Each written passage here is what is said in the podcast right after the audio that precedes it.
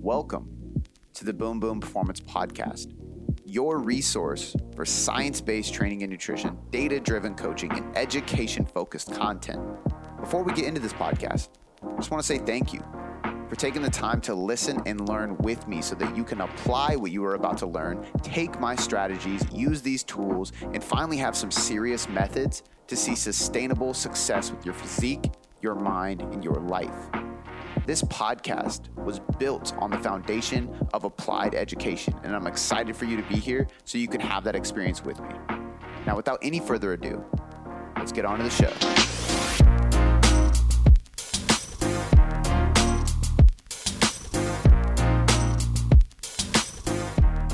All right, so today I want to uh, do things a little bit differently. I'm going to start with a breakdown of my new ebook, um, and it, it's going to be educational. So I don't want you to hear this and think it's going to be a sales promo. Um, do I want you to buy the book? Absolutely. Of course I do. Um, I put a lot of effort into this. I put a lot of content inside of this, and there's a lot of information in here that's just really, really applicable to literally everybody who buys it, everybody who's listening to this podcast. And I'm not just saying that, but it's extremely diverse and individualized. Um, and again, auto regulated. That's why it's called Built for You, so that you can really take all this information and apply it to you, your lifestyle, your goals, your body, your training experience, your everything, your schedule, your training routine, so on and so forth. So um, I want to break down why that is and how I built it because I'm not going to sit here on a podcast for 20 minutes because we are going to do questions. So I'm going to start with this and then I'm going to dive into uh, a few questions that I have. I actually have three questions that I specifically picked out um, because I think that they deserve in depth answers. So I know they're going to take me a little bit longer than normal. So, uh, but I think it's going to make a great podcast because I'm going to dive into Built for You, which is the new ebook. It's called Built for You, the auto regulated and self individualized hypertrophy training program. So this is a program mainly focused on aesthetics. That's why it's a hypertrophy program. So whether you are looking to build as much muscle as possible, or you are looking to lose fat and you want to like what you see at the end of the road, um, or you are in a contest prep and off season, anything like that. So any aesthetic goal, this is going to be the program for you.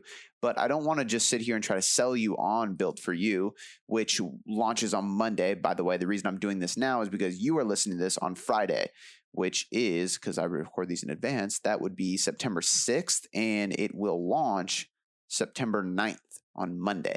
Um, so I will be filling everybody in on Monday because you will hear a podcast from me on Monday. If you're on my newsletter, you'll get an email from me. If you follow me on Instagram, you'll see it there. I am going to be pushing this quite a bit next week. It's going to be on sale and I want everybody to grab it. But today I want to discuss what, why, and how. After that, I'm going to dive into some questions. And just to give you a preview, we have one question on the specificity of how I structure macros. So, what leads me to create the best macros for a specific client? Um, we have another question from somebody who is a uh, master's level. So, um, that would be in the uh, higher age range. So we're talking 35 plus, 40 plus years old. Um, talking specifically about hypertrophy and how to program design that stuff, which I think I will somewhat answer um, indirectly when I describe this book. But we're going to dive into that as well. He has two specific questions regarding some research that I want to cover in this. And then we have a third question about hypertrophy based nutrition following my last podcast on that. So, um, but first, we're going to dive into Built for You. So, I want to spend this time kind of going through the book and explain to you guys what, why, and how not just to get you excited and hyped up to grab this on Monday, but to also teach you. Because some of you listen to this, like, let's be honest, like, not everybody is going to purchase the book. I understand that um, as much as I think you all should. I'm sure there are people listening to this that aren't going to grab the book. Um, if you do not grab the book, I still want you to gain value from the book. And the best way for me to make sure you can do that is for me to try and describe what's inside of it and with a little bit of education inside that context. So, really kind of go into each chapter and explain why I wrote that chapter, why it's prevalent, why it's important, um, and and how to use it. Essentially, so um, cool. Let's start with my training philosophy. So the first chapter is called My Training Philosophy, and that's the hierarchy of aesthetics.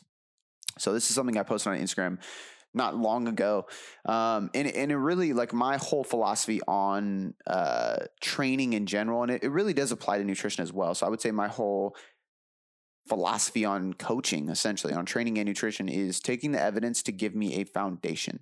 The evidence gives me a foundation. It gives me a point of view, it gives me an idea of, okay, cool, this is the baseline. This is what we are starting with. This is the information we have to build our knowledge off of.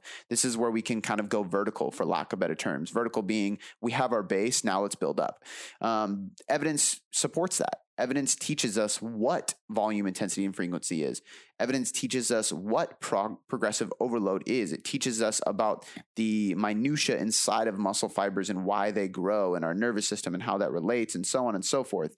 But I'm very much an experience based coach. And what I mean by that is I have a lot of certifications. I've been to a lot of seminars. I've done um, a lot of workshops. I, have done so much researching myself and digging into other people's uh, research reviews and so on and so forth. And there's a lot of things that cannot be explained inside of research because a research study won't paint the full picture. Maybe that's because they can't get the perfect people to participate in it. Uh, maybe that's because they can't carry out the study long enough. Like there's a lot of eight week training studies. Eight weeks is great, but fuck, what about 24 weeks? Right? What about actually following a full muscle growth phase? What about following an actual strength block, an actual cut into a contest prep? Which I will say there is more and more um, research coming out literally using bodybuilders, and it makes me super excited because it's the most it's the most applicable really. It, it's the most relative study that we could possibly use when learning about maximum levels of aesthetic change, fat loss and hypertrophy, because those are the individuals who are fully committed. Those are the individuals who are advanced lifters. So if somebody comes into a research study and they have been training for a decade, that tells us a lot more about what can happen to a body inside of a study than taking somebody who's brand new and or sedentary and or elderly which is very common or using a rat for example.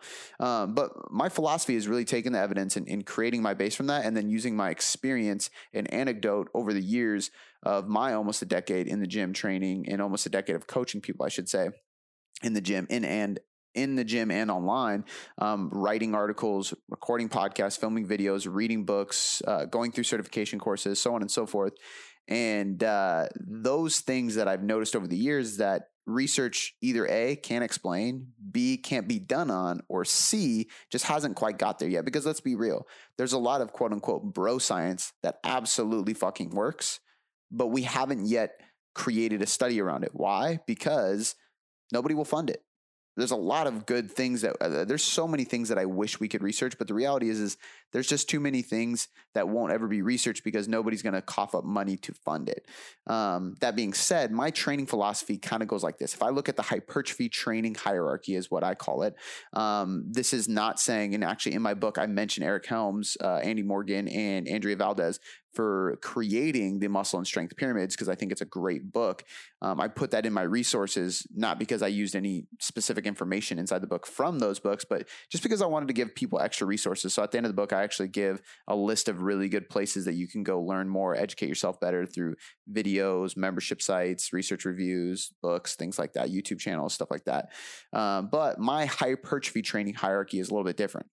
Uh, Eric Helms created his hierarchy, his pyramid of muscle and strength by laying down first and foremost before we even get into the pyramid is adherence and we all know that like adherence is the number one thing. We have to have lifestyle and behavior change in order to successfully adhere to a plan to make sure that it's going to consistently work. Because if you can't stay consistent what's the point right?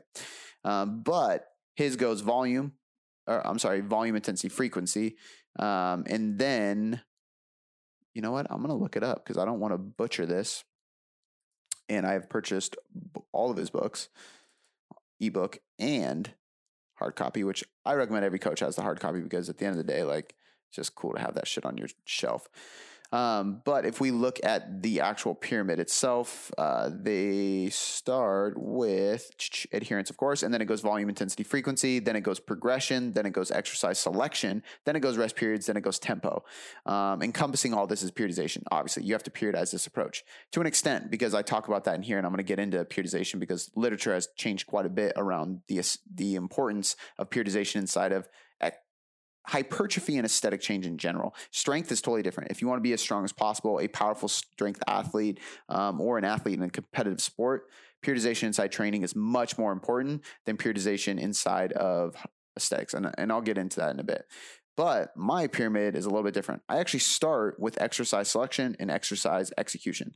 Um, I don't get into tempo. I don't get into rest periods because the reality is, is I think that those rest periods are irrelevant. To be honest with you, I think rest periods become very important when a somebody's getting bored b somebody needs to be out of the gym in a timely manner or c somebody is going for a metabolic conditioning effect which is kind of taking out of the realm of aesthetic changes. That's that goes into sport realms. So if we're strictly talking about body composition change through training they're not even on my radar because studies show that if your volume and intensity is controlled that's how you're going to be maximally stimulating growth However, I prefer to put exercise selection and exercise execution in prior to volume intensity or frequency. The reason for this is because exercise selection and exercise execution are what create effective volume. So, if we look at volume as the precursor for growth, the most important thing for growth, and intensity as the most important thing for strength, which I would agree with, we have to make sure that what we are doing inside of intensity and, and volume is actually effective. It's actually benefiting us, and it's not just fatiguing us without any true adaptation occurring. And what I mean by that is, let's say, for example, the barbell stiff leg deadlift, stiff leg RDL, one of my favorite hamstring builders. Amazing exercise.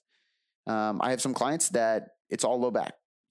They don't feel any good stretch. They can't go low enough because for some people, you, you essentially want to, and it's hard over a podcast, but you essentially want to hip hinge until you get a maximal stretch inside of your glutes and hamstrings while keeping your back neutral. So for some people, they get to just below their knees. For some people, they can go till plates touch the floor. Some people, they get just above their knees and their low back, their lumbar spine actually starts creating a curve, starts rounding, and that's their limited range of motion.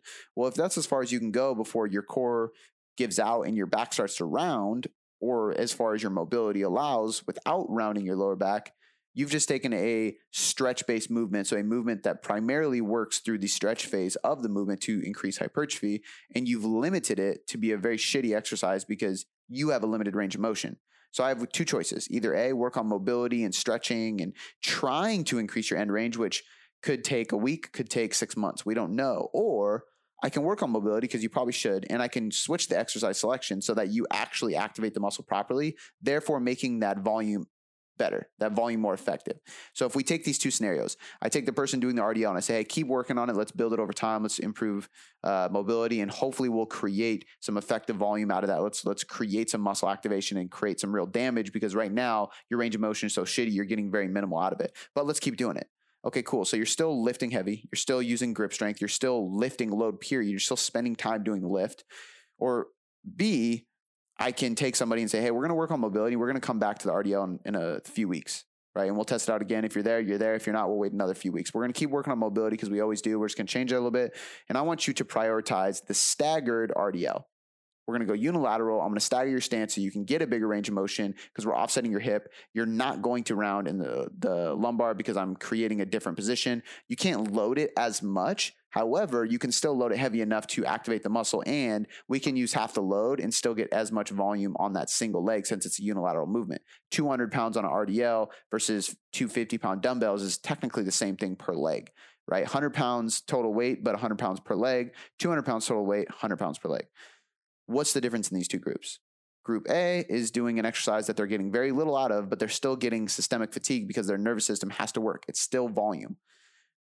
Group B is doing less weight, so potentially less systemic fatigue, getting more muscle activation and more range of motion, therefore getting more out of the actual reps while keeping nervous system damage or systemic total fatigue the exact same, if not less.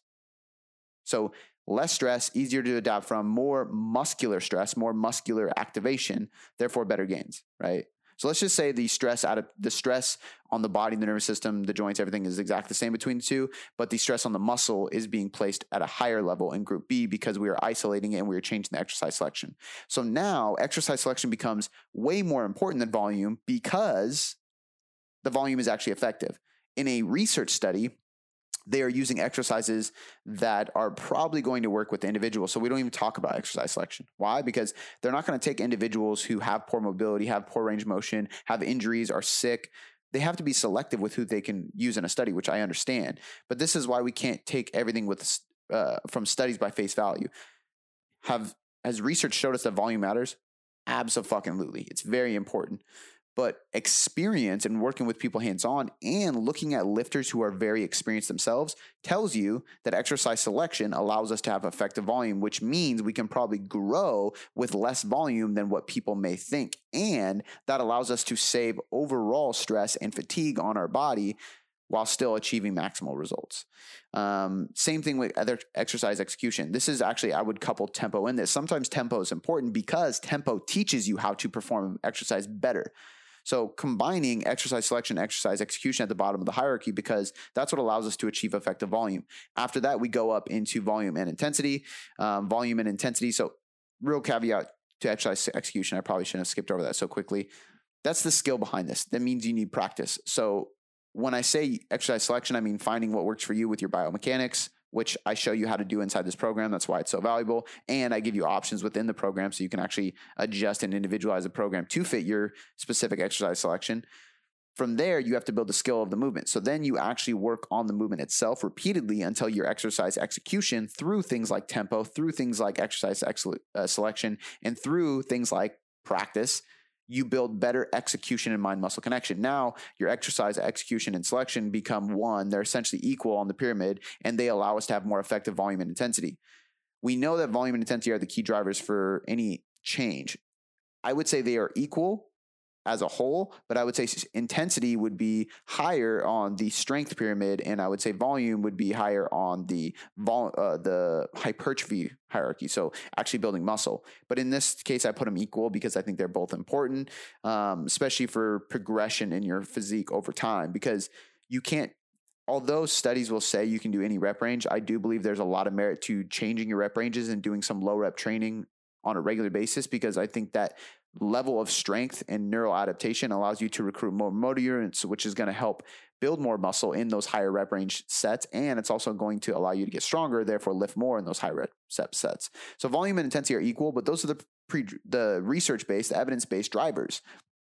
In my heart hierarchy and in my experience and a lot of the experience of uh, colleagues of mine who agree with this and who have a lot of experience, they will say the same exact thing. They will say exercise selection, execution are what allow us to take advantage of the fact that volume and intensity are so important. So those two things come next. And organizing your volume and intensity throughout the week is frequency. So frequency is at the very top of the pyramid because studies will show whether you train one time a week, two times a week, three times a week, per muscle group per week doesn't really matter as long as volume intensity are there. So you can do a bro split as long as you can get your volume. The reason bro splits aren't that advantageous is because it's hard to accumulate enough volume inside of a bro split. Therefore, volume intensity are still first, frequency is last because yes, it doesn't matter as much, but it's a very important tool in order to organize our training in order to elicit the greatest change through volume intensity. Inside, built for you, I structure in a way that has the most optimal volume, intensity, and frequency. However, I give you the tools and the essentially the strategies to adjust it based on your stress levels, your biofeedback, your schedule, your goals, so on and so forth. Uh, but the pyramid is simple. Exercise selection exercise execution are two different categories, but they're equal. Volume and intensity are two different categories, but they're equal. And then frequencies at the top. So there's essentially three levels, five parts of this hierarchy. And in the first chapter, I explain what, why, and how with that. Then I go on to uh, have a full chapter on exercise selection and execution. So, what does that mean? Why is it so important? And how do you determine what works best for your biomechanics? Um, I highly suggest you go check out the podcast I did with uh, the hypertrophy coach, Joe Bennett.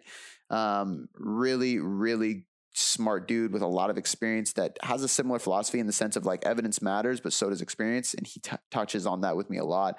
Um, and then the next one, I go into volume and intensity. So there's a full chapter on my philosophy and why I feel this way. There's a full chapter on exercise selection execution. And there's a full chapter on volume and intensity by itself, looking at the research, looking at what matters, going over some of the landmarks that Mike Israetel uh, built. Um, and kind of my opinion on them, um, which I think they're great. I think it's one of the best tools in the muscle building world. I'm uh, I'm really thankful for them. I've interviewed most of the people at RP on this podcast, except for Mike. Um, hopefully, he will be in the near future. Um, but I mean, long story short, I, I really agree with it. I think uh, maintenance volume, minimum effective volume, maximum adaptive volume, uh, maximum recoverable volume is all great ideas. Um, I think they're really helpful. I think the only issue with them is not what they are, but how people are using them. And the reason I say that is because a lot of I feel like a lot of people kind of take them and end up going right to MRV. They think, okay, maximum recoverable volume, perfect. How much is the maximum I can recover from? And I'd have a lot of people consider, and if you really listen to a lot of Mike's talks, I don't think he is telling you to do that. I think he's telling you that's the most that you can recover from, meaning you can only recover from it for so long rather than finding the maximum recoverable, let's find the maximum adaptive. So the most work you can do while properly adapting to that volume so you can actually grow consistently and not burn out. So I kind of dive into my thoughts on that. Um, I do cite his, him quite a bit. Um, really, really smart dude. And I, I, really like the work he's doing. Um, I also dive into um, with intensity and neurologic adaptations. I think a lot of people forget what functional fitness really is from a systemic and, uh, level. And, and what that essentially is, is it kind of starts with our nervous system. Um, our nervous system controls our muscular system. Our muscular system manipulates our skeletal system. So as we go down this ladder, this hierarchy or this this functional fitness spectrum, we start with the nervous system controlling how our muscles fire and our muscles firing manipulate our joints and our movement patterns. And that's essentially if, if we don't have unison across the board with our nervous system, our muscles and our joints, we're going to have a tough time building muscle. The next chapter on that is, in this book is RPE and effort. So RPE stands for rate of perceived exertion. So I talk a little bit about that. I talk a little bit of uh, RIR, so reps in reserve, and I talk a little bit about true effort.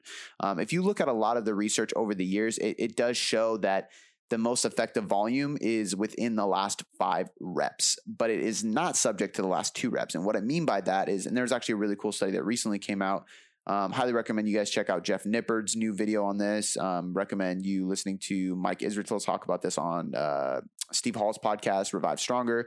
But basically, going into the fact that like it kind of started with uh, Arnold Schwarzenegger talking about like those last five reps when you're burning, when you want to quit. That's those are the reps. Um, he might have even said two. And what research shows is the last five reps are usually the most hypertrophic because you're getting closer to failure. It might not be exactly five, but what it is is it's within a certain intensity, and uh, I shouldn't say intensity. It's within a certain per, uh, percentage or proximity of failure. So this is why I like staying in an RPE of eight to nine for really 80 to 90% of your training. It means that you usually have one or two left in the tank. Because what they show is that if you go to absolute failure, so if you have zero in the tank, if you go to RPE of 10 all the time, if your effort is going to maximum levels, then you are actually having so much fatigue that your body has to play catch up and you can't perform as much frequency or volume in the long run. So, although we might see more short term hypertrophy in a single session or a single set, from going to failure, we will not see as much hypertrophy from going to failure on a week or monthly basis. So, because of that, it's important to understand effort. It's important to understand RPE. It's important to use these tools. And it's important to understand how close to failure you should actually get. Um, because there's been studies that show going to failure is not a good idea. There's been studies that show failure is a good idea. There's been studies that show people who think they are going to their failure are nowhere near it. Um, a, a specific study showed uh, athletes putting their 10 rep max on a bench press and trying to perform as many reps as possible with their 10 rep max, meaning they should be able to get 10 reps, right? Well, I believe the lowest count was 16 reps. 16 reps, that was the average. I'm sorry. Uh, the lowest count was 10 to 12 reps, but the average was 16 because some individuals were achieving 20 plus reps. So, what that means is that most people underestimate what they can actually do. So, going to failure is it bad? Because maybe you're not actually going to failure. This is why actually taking your sets to failure sometimes is is good because it can teach you what true effort what maximal effort is because you might not even know what it is for you. And if you've never taken a set to failure or done an amrap i think you should just for the education behind it.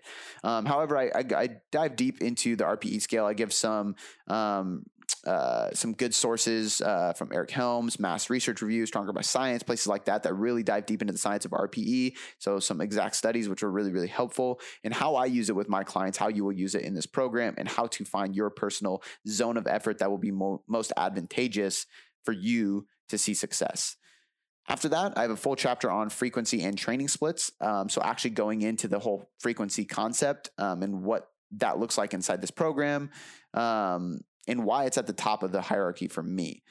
After that, I go into intensity techniques. These are really fun things, intensification techniques. And I, and I actually literally break down forced reps, myo reps, supersets, giant sets, drop sets, contrast sets, EMOMs, EDTs, cluster sets, extended sets, like a bunch of different things that you can implement into your training and how you will implement them and when you will implement them into this program. So I think part of understanding good training intensity is knowing when you should push things to closer, closer and closer to failure, and when your biofeedback is good enough to allow for some intensification. So when can we add drop sets? Because drop sets are kind of a bro thing where people are like, oh, it doesn't matter volume's equated. You don't need drop sets. They they don't do well in studies, and they don't. But I don't think they're something that you can repeat and repeat and repeat and expect great results. And if volume is the thing that matters most, it's more like, okay, how can we use these intensification techniques in order to stimulate more total growth via extra volume. That's where the magic happens. And you can't really show that in a study because you would be doing studies for a year long because you're not going to throw these in every session or every week you probably won't even set, throw these in more than one session every week. Um, and there's certain times you can do specific things. Like I have a couple clients I have on an alternating bodybuilding phasic program, I call it. And every two weeks, there's an intensification phase. So we spend one week deloading, one week ramping up on a normal program, and then two weeks intensifying. So adding volume, doing isometrics, doing stretch phases, things like that. And then we spend another week deloading, another week resetting, and then two, more, two more weeks doing a different intensification. So there's ways you can program it, but it's so individualized that it's best to do that with a coach or by using a program like this. And inside this program, you will see how you can adjust your intensification and when you can actually implement these strategies based on your biofeedback and your progression week to week. So I actually show you how to do that um, and exact show you exactly how um, and when it's advantageous. Next, we have a full chapter on periodization for aesthetics. Um, and I do break down linear periodization, block periodization, because I do think it's important. So um, there was a recent study that was actually really cool. They reviewed it in in mass, um, and honestly, this month's mass research review was unbelievable. One of my favorite ones. They did a lot of really cool studies. I was I was really excited to see Eric Trexler, who I've had on the podcast, join the mass crew. Um, really good guy, really smart individual that I think is a good contribution to them. But they talked about a study. Um, I believe Greg Nuckols reviewed it, but basically showing that periodization did nothing. So when we say periodization, we mean there's a few things. We could mean like a conjugate style, where maybe we have one low rep day for strength, one high rep day for hypertrophy. So we have a day in like the three, fours, and fives, and then we have a day in the eight, nine, tens, let's say. Um, daily undulated periodization, where we might have a strength day, a speed day, and a hypertrophy day. So maybe one day five by five, one day six by three at a lightweight, so you're going for speed and explosive power, and then one day at like four sets of eight, nine, or 10 at like 70%, where we're going for volume and, ten, uh, tension, right? Pure hypertrophy. This didn't show any benefit or advantage compared to a training program that stayed in the same rep range and intensity all week long. Um, they also did it with one that was biweekly. So every two weeks you change it. So two weeks of hypertrophy, two weeks of strength, so on and so forth. And there was no differences by the end of these studies. Um, I believe they were eight week studies, uh, but I highly recommend you go look at it because everybody interprets research differently, and it's best to go to the experts for that. And Greg Nuckols is an expert at interpreting research like that. Um, however, what I took away from it and what he kind of alluded to was that for hypertrophy, it doesn't really matter much. And you could actually do, like, if you just like staying in the eight to 12 rep range, you could do that every week, every session for years on end really and see the same progress as somebody who cycles in a full block of strength and then two blocks of hypertrophy or is doing a daily undulated periodization fashion where you are doing a session of strength session of hypertrophy. Um, so that being said i think there is a place for some type of linear periodization or block periodization and that's mainly going to be through compound lifts. If you are not progressing your compound lifts, you can't determine if you are getting stronger, and a stronger muscle has the potential to become a bigger muscle. So even if you are periodizing in a way that keeps you in the same rep range. So maybe you're not going into sets of five um, and doing a strength block like you would in a block periodization fashion, but maybe you're doing this on a linear basis where you're just trying to improve your eight rep max. That's still a form of periodization. Deloads are still a form of periodization. Um, so there is merit to it. And at the end of the day, you have to get stronger along the way. So I kind of use this information that we have about periodization for aesthetics and hypertrophy and I break it down in a really easy to understand way so you not only have it in writing of what it means, why it's important, but also how to implement it into your own training and how to implement it with clients because one thing I will say about this book is if you're a coach yourself, you don't want to skip out on this book because I teach you everything behind it. Um, and then I kind of dive into auto regulation. Auto regulation and biofeedback is just basically the way we can determine the signals our body is giving us through mood, motivation, stress, sleep, digestion, performance, fatigue, sex drive, so on and so forth, and then actually auto regulate. So adjust the program automatically based on what your biofeedback is telling you. Now, inside this training program, it does it for you. So you don't have to think too much, but I explain why and educate you behind the importance of this. Um, so when you do this program, you can actually, you'll have a drop down menu to actually literally rank your biofeedback. So you will literally rank how you are feeling each day, and that will determine how hard you go in your training. So your training will adapt based on your biofeedback, which is one of the reasons why this is so important to use. Um, and I go into all the different aspects of biofeedback and auto regulation. And then I give you guys a full pre training mobility and activation circuit. So I literally break down um, exactly what I would suggest doing. So I have a program in here that breaks down mobility and activation per specific lift. So you have a different you have a, the same exact daily warm up every day, which is going to be pretty simple. You're going to do uh, something to actually dynamically warm you up and get your body moving, and then you're going to have specific programmed uh, mobility per session. So upper body calls for a different mobility than lower body, and then we get into actual activation per session. So upper body calls for a different activation, bench calls for a different activation than overhead press, squat, then deadlift, so on and so forth. It's all different things for different activations for different muscles to work different compounds, so on and so forth. Um, and then last but not least, I dive into the actual program and uh, finish with some sources and further reading reading for you guys so you guys can continue to learn and not just from me but from others who have pioneered some of the studies behind this so inside this book you're going to get a lot um, there's there's quite a bit as, as you can imagine. Every single topic I just went over is very lengthy. There's full chapters breaking down the ins and outs of everything. So my goal with this is to literally be your last program ever.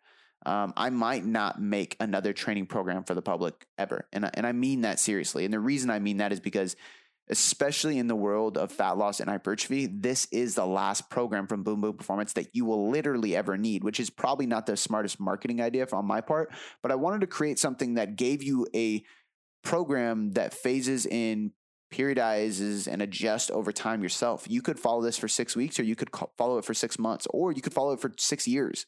And I, I know that sounds crazy, but I'm being dead serious. Training is is really just a way of figuring out your own personal strength and resistance curves, then progressively overloading those things and just avoiding boredom. I try to make sure that all those things are eliminated by auto regulation and individualization within this ebook, not only through the actual template program that you use, adjust, and manipulate over time, but also through the chapters explaining the what, whys, and hows behind everything. So you not only know how to use this program, but you could essentially use this program for your clients. You can use this program for future content. You can use this program for future uh, designing of programs. You can use this for literally anything. You can spin this a million different ways, but this is the most valuable program I've ever launched. I'm really, really excited about it. It launches in a few days. So make sure, guys, September 9th on Monday, it's just a few days away be ready for this. It will be on sale the first week only, and I highly encourage everybody to jump on it. Uh, not only because it is the most educational program, but it is the most adaptable and adjustable program you could possibly get that's going to get you the best results ever. Like, I, I really do mean that. And you're also going to get access to a private group on Facebook where you get access to me. And this is not the normal podcast forum. So, this is a group that is solely built and designed just for built for you. So, only for the people that are running this program who also have Facebook. Because I get a lot of people that buy my programs. Like, oh, I don't have Facebook. I can't use the group. And I'm, well, get a Facebook.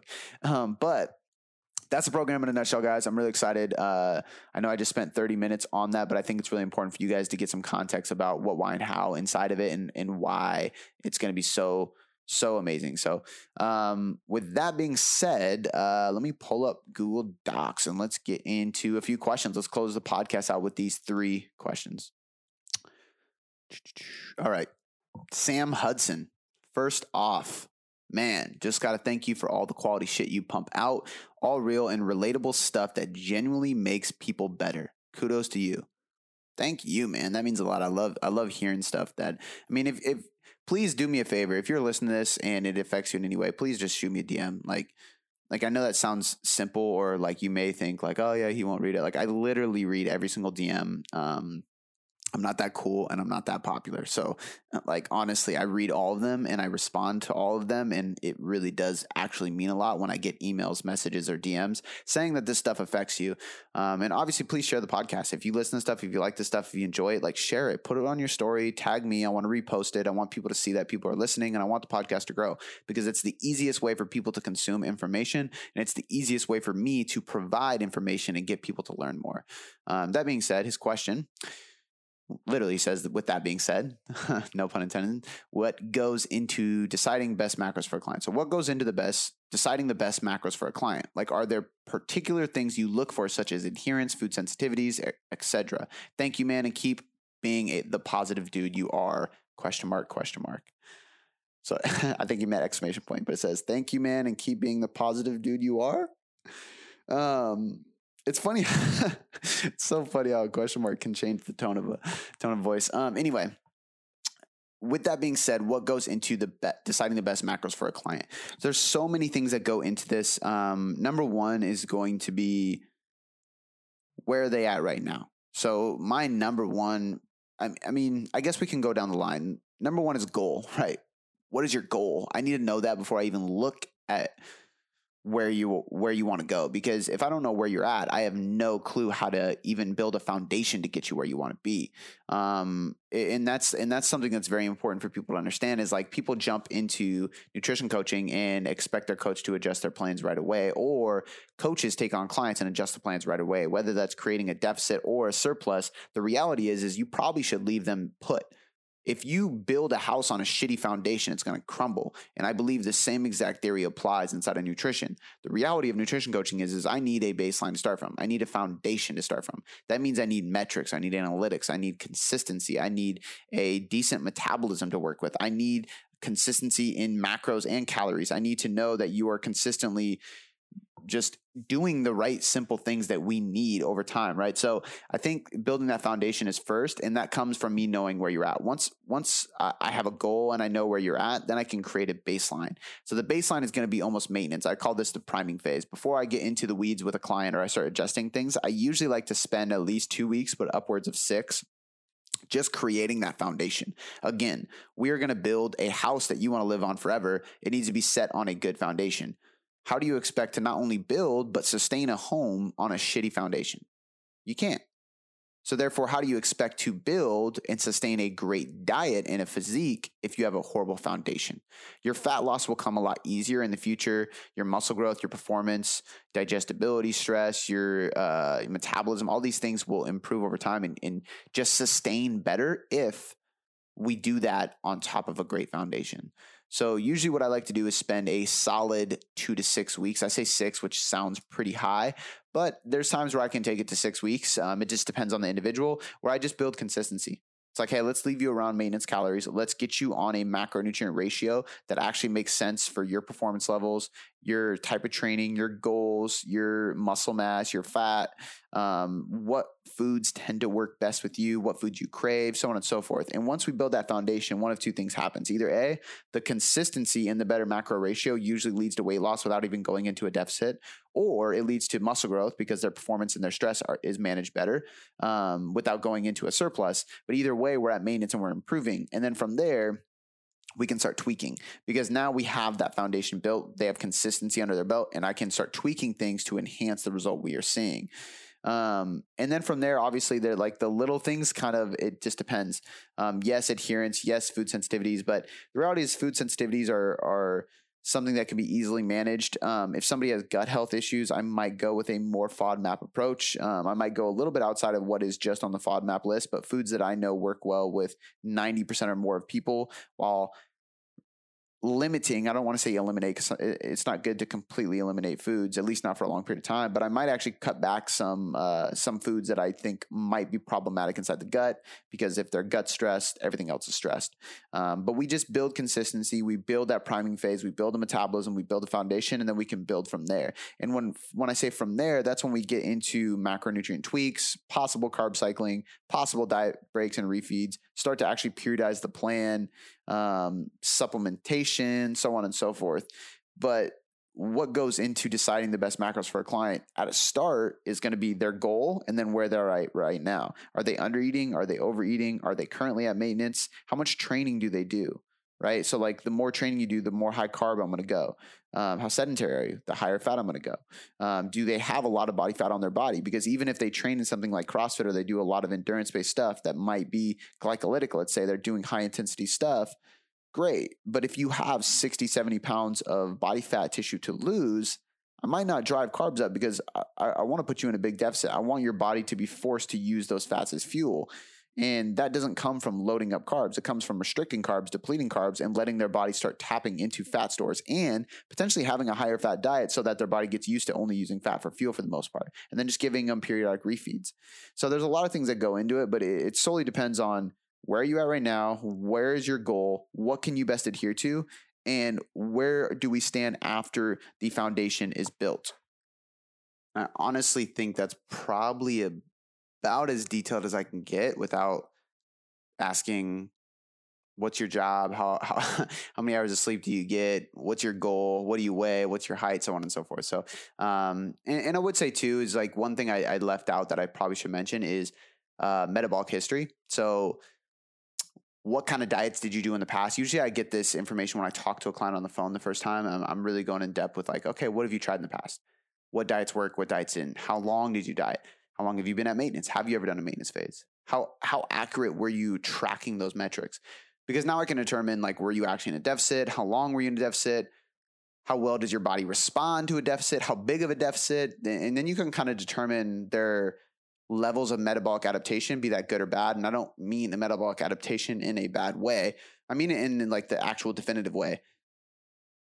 What type of adaptation do we see? Are you a highly adaptive metabolism person? Are you a person who has a very low adaptability to, to metabolic changes? Like basically saying, do you need to be aggressive with the deficits to make them work?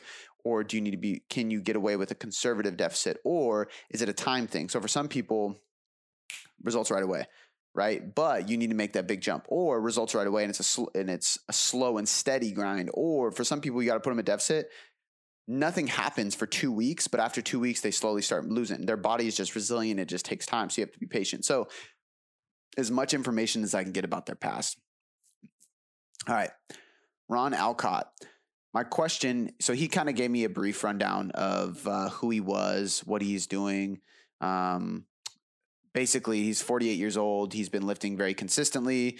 Um, he's done a physique competition uh, so on and so forth my question is in regards to how i need to approach my training to try and add lean mass in order to be more competitive in physique competitions i've been listening to your podcast as well as mike matthews eric trexler eric helms etc great list. I'm honored to be on that. Uh, should I use the progressive overload approach, doing four to six rep sets and alternate every two to three weeks with a hypertrophy round of eight to 10 reps for two to three weeks? Or should I focus mainly on sticking to one concept and dropping in weeks off de- of deloads or rest? Um, I definitely don't think you should alternate that dramatically every two to three weeks. So basically, what I told him was kind of like what I described at the beginning of this podcast when explaining the periodization inside of aesthetics with the ebook um, and how they had that new research review uh, inside of mass talking about essentially it doesn't really matter like you could do uh, you could do two to three weeks of the four to six six rep range and then you could do two to uh, two three weeks of the eight to 10 rep range, and you could alternate those, or you could do six weeks straight of eight to 10 rep range and then six weeks straight of four to six, or you could just stick to one of those rep ranges the whole entire time. If volume is equated, you are golden, which I think it's important for people to realize. They think, well, you know, four sets of eight to 10 is going to be more volume because that's more reps. That, is, that doesn't necessarily mean more volume. It's easier to accumulate volume in those rep ranges because your nervous system doesn't get as fatigued and it doesn't take as long. So you could do four sets of eight to 10 and you could do eight sets of four. You could get the same volume with that because your eight sets of four are at a heavier load. And technically, volume is reps times sets times weight. So when you do that equation with either scenario, the volume actually equates out, which is why it's easy to do this in research. However, what we notice inside research is that doing eight sets of four versus four sets of eight, the the heavy low rep, and there's not studies with those exact rep ranges. I'm just speaking in an example, but those low rep heavy sets do a little bit more damage on the nervous system. You get a little more systemic fatigue. It makes it harder to continue those trainings and it takes longer. You got to take longer rest periods. You got to do more warm up sets. You're just in the gym for a longer period. So it's easier to accumulate total volume by doing sets of eight to 10 over time, um, which is why it typically works better that way. Um, but again, if volume is equated, it doesn't really matter in the grand scheme of things. So I probably would go with um, whatever you like. Honestly, that that's kind of what that boils down to. It, it kind of comes down to the point of there is no shock the body, right? You did four to six reps for a while, and then boom, you hit it with eight to ten. You shock the system. It's like no, like it just recognizes volume. Um, and we've seen that muscle damage is a proxy for growth because I think there is merit to say that if you have muscle damage, you have soreness, your body is rebuilding tissue. But there's also uh, science that shows it's just going to increase muscle protein synthesis, which actually was shown in the study. The group doing more uh, variation actually saw more muscle protein sim- synthesis stimulated. However, there was no significant growth. There was the growth was same. So what does that tell us? Well, it tells us that there was probably more muscle damage because there was more variation in the rep ranges, so it caused more breakdown. But the muscle protein synth- synthesis being spiked up and elevated was just, and there's nothing that says this is true, but most likely it was just because um, the body was working on rebuilding current tissue, not rebuilding new tissues. So it doesn't completely paint the picture to say, oh, you were so- more sored when you alternated reps so that's better for growth. Not really. Um, and there's plenty of bodybuilders who are massive that have been doing 12 to 20 reps for eternity. And there's a bunch of huge powerlifters that have been doing three to six reps for eternity. So volume is volume.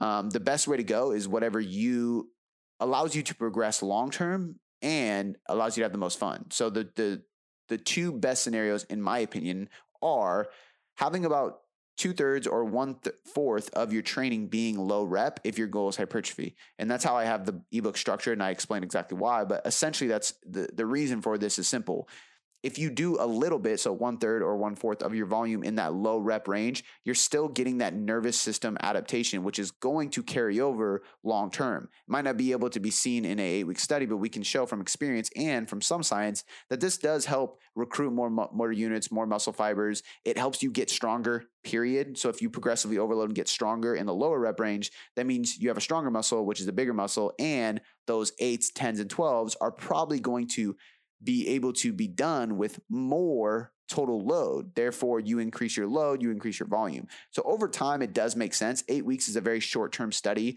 to show serious strength progression, especially in an advanced lifter. But in my opinion, um, if you're doing so, the best way to do it, I would say, is either uh, like if you're doing an upper lower split. Every other session is strength, or even better for hypertrophy, every third session. So you would do either a upper lower upper lower upper lower or you would just go upper lower every week and then next week you have a strength block. So basically this would be like uh, first two upper lowers are higher rep hypertrophy. Second two upper lowers are higher rep hypertrophy. The third two upper lowers so the last two upper lowers of each microcycle are strength based low rep. And you can do that on a weekly or a biweekly basis. Um, but that's how that's how I would go. It, it's using experience, it's using some of the research of what we know, but it's also letting you know, hey, you're not going to shock the muscle. You don't have to change up too much. You don't have to worry about it too much. The only time they see have seen a big difference in like this whole quote unquote shock the muscle thing was in a study. I believe it was weightlifters, and they use it in the example of this research. But basically, saying that these weightlifters, so Olympic lifters, uh, doing like Olympic lifts, they saw a huge difference in muscle growth when changing to a high volume phase, but it was because they either literally either have never done or they haven't done it in years. And I think they said like probably like three plus years, they haven't done a phase of hypertrophy training like that. So it was a shock because they've never done that. It's been that long. So yes, there is merit to that, but you need to spend at least a year doing the same thing before changing it up dramatically like that has a significant effect. Uh, but there's something to say about boredom. If you do the same thing for too long, you get bored. And if you get bored, you're not motivated. If you're not motivated, you're not going to push yourself.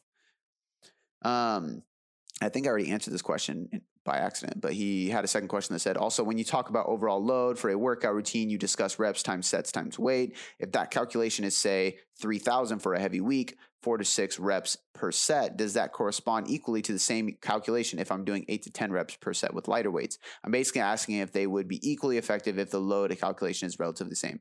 exactly. That is exactly what research shows. Um, like I mentioned to you in the email, because I did email him back and give him a, a, brief paragraph of like what I think, and then I told him I'd answer it in more depth here. Um, it is that way. I don't think that's the best way to go about it for long term because I think there are physiological adaptations that happen from both rep ranges. So I do think there is merit to varying them um, to an extent. Um, so I wouldn't go all lightweight and just be like, oh, volume's equated, you're good. All right, last question is from Shelby Jones underscore NS.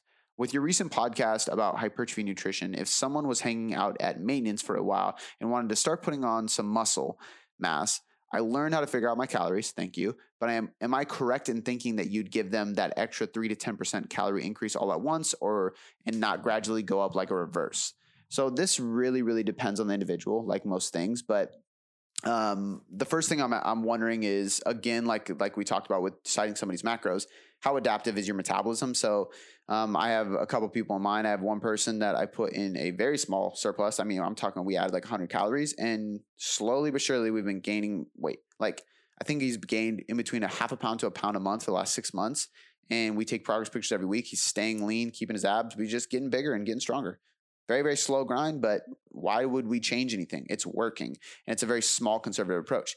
Um, he doesn't have a very adaptive metabolism, um, which is good and I have another person who he does have a very adaptive metabolism. So I would bump his calories up, say 100. He would not gain a thing because his metabolism would adapt so quick, or he would gain a pound and then drop right back down. Um, so then I end, I you know, I bring his calories up, his carbs up to 400 grams, and he's not gaining any weight. And I'm like, fuck, dude, you're at 400 grams, you're at tons of fat, plenty of protein, you're eating tons of food, we're not gaining any size. We have to get aggressive with this. So he has a highly adaptive metabolism. So for him, I should have done this right at the beginning, but I, I waited, which is fine because I built up his metabolic capacity, essentially his metabolic ceiling. So now he can maintain on more food, which I think is a good thing. But um, I threw on a a good amount of carbs and boom, he started gaining weight. Like, I mean, I, I added that 10%, like 10 to 15% calorie increase. Like, let's just get after it. We'll spend, you know, eight to 12 weeks just building muscle on this, maintain, and then do a mini cut and repeat. And we're getting ready to go in our mini cut next week because we've maintained his uh, 185 pounds for the last four weeks. Uh, but he started at like 174, 175. So we've gained a solid 10 pounds, put on a little bit of fat, obviously, but we had to get that aggressive because he had such a highly adaptive metabolism. So the first thing I'm wondering about this question is like, well, I might take a very slow, gradual approach like a reversed if I'm worried about them gaining fat if they don't have a highly adaptive metabolism and they didn't respond well uh, to the diet going down, so on and so forth. Or if it's a person that has a very highly adaptive metabolism and I feel safe in a reverse diet setting where I can bump up calories and they're not going to gain weight, I'm going to get aggressive because the gain the goal is to gain weight. So that that kind of determines it. The other thing that determines it is experience level. So for a individual who is a newbie, I can arguably say, hey, a three percent gain is fine because any surplus is going to be great for you because you're a newbie. You're going to gain a ton of muscle. But I also say like let's take advantage of the newbie phase and let's add a good amount of calories and put you in a surplus and train hard and crank volume up so you can recover because you you you're in a newbie phase. So hormones are high, metabolism is high, like muscle tissue is soaking up nutrients like a sponge. Like, let's just grow.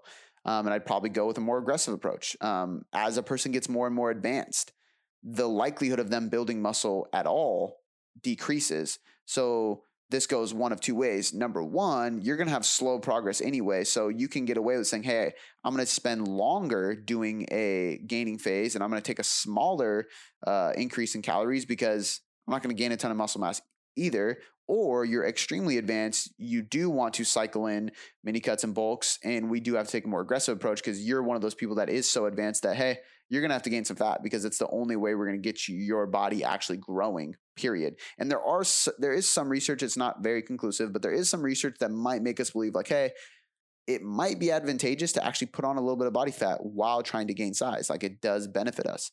Um, so it really, really depends. It depends on the person's history, depends on the person's uh, experience, depends on the person's current training and goals and body size and how fast their metabolism typically is with adaptation. Um, the last thing I'll add is there's some really cool research going on. Um, showing uh, that that is on this. I believe Eric Helms is in charge of it. I think Brad Dieter is in it. I know Mike Matthews is actually funding it um, with Legion. So the really cool guys going into it, um, and it's it's basically about lean gaining. And I think there's there's a few studies that are like good. They're not amazing because there's some things that could have been improved based on what I heard because I don't know the studies very, very closely. Uh, but uh, there is a study that showed two groups of people. One was like a very conservative, slow gaining approach. One was like a fast approach. So they had a registered dietitian actually give them a meal plan that added 600 calories a day. And then the other group was like very, very small. Um, I think it was more of an intuitive plan, like, hey, just eat to build muscle. So I don't know if they had a specific amount of calories they were supposed to increase, but it was a very small amount. So they barely added any calories to these people when they looked at the calories equated at the end. And the group that did a very conservative, small increase in calories built the same amount of muscle as the group that uh, added 600 calories. The group that had 600 calories added five times more fat like a good i, I want to say it was five maybe more but i'm pretty sure it was five times more body fat than the group that did a small approach. So the same amount of muscle was built except the group that did a, a bigger surplus gained way more fat five times more fat and the performance measurements so the strength outcomes of both groups were exactly the same which tells us that we don't need a crazy surplus to build muscle or gain strength technically. There's always caveats to everything, but I think going above 10% is unnecessary. I think going below 3% is probably just too little for most people, um, unless they have a very, very adaptive metabolism and we just have to shock the system a little bit to try to get over that hump, which is does happen. Um, but in most cases, especially with natural lifters, I'm a much bigger fan of taking a lean gain approach. Um, I think it's safer. I think it's better for health. I think it's just as effective. I think it just takes longer to see the actual scale move, which should not be the number one proxy for success. Before I let you go, I just want to say thanks. I seriously appreciate you spending this last hour or so with me, educating yourself to get better results. It still humbles me to this day that people around the world literally have me in their headphones or their speakers just to learn. It's so empowering, and because of that, I have three quick things for you. The first one is a personal favor. Please leave me a five star rating and review on iTunes. When you do this, not only does it help me learn and get better at making podcasts for you to get better results, but it helps us grow inside of iTunes, which allows us to invest more again to get you better results. The second thing, head over to boomboomperformance.com slash sign dash up or click the link in the show notes to get your free copy of the nutrition hierarchy. This is everything you need to know about nutrition to change your body composition or performance inside of a manual. I take the leading evidence inside of research and all the principles, methods, and tools based on some of the top professionals in the industry, and I put them all in a book so you can learn more about your nutrition and get better results. The third thing, this is a personal invitation to shoot me a DM on Instagram or email me at cody at boomboomperformance.com. I will help you troubleshoot anything you need.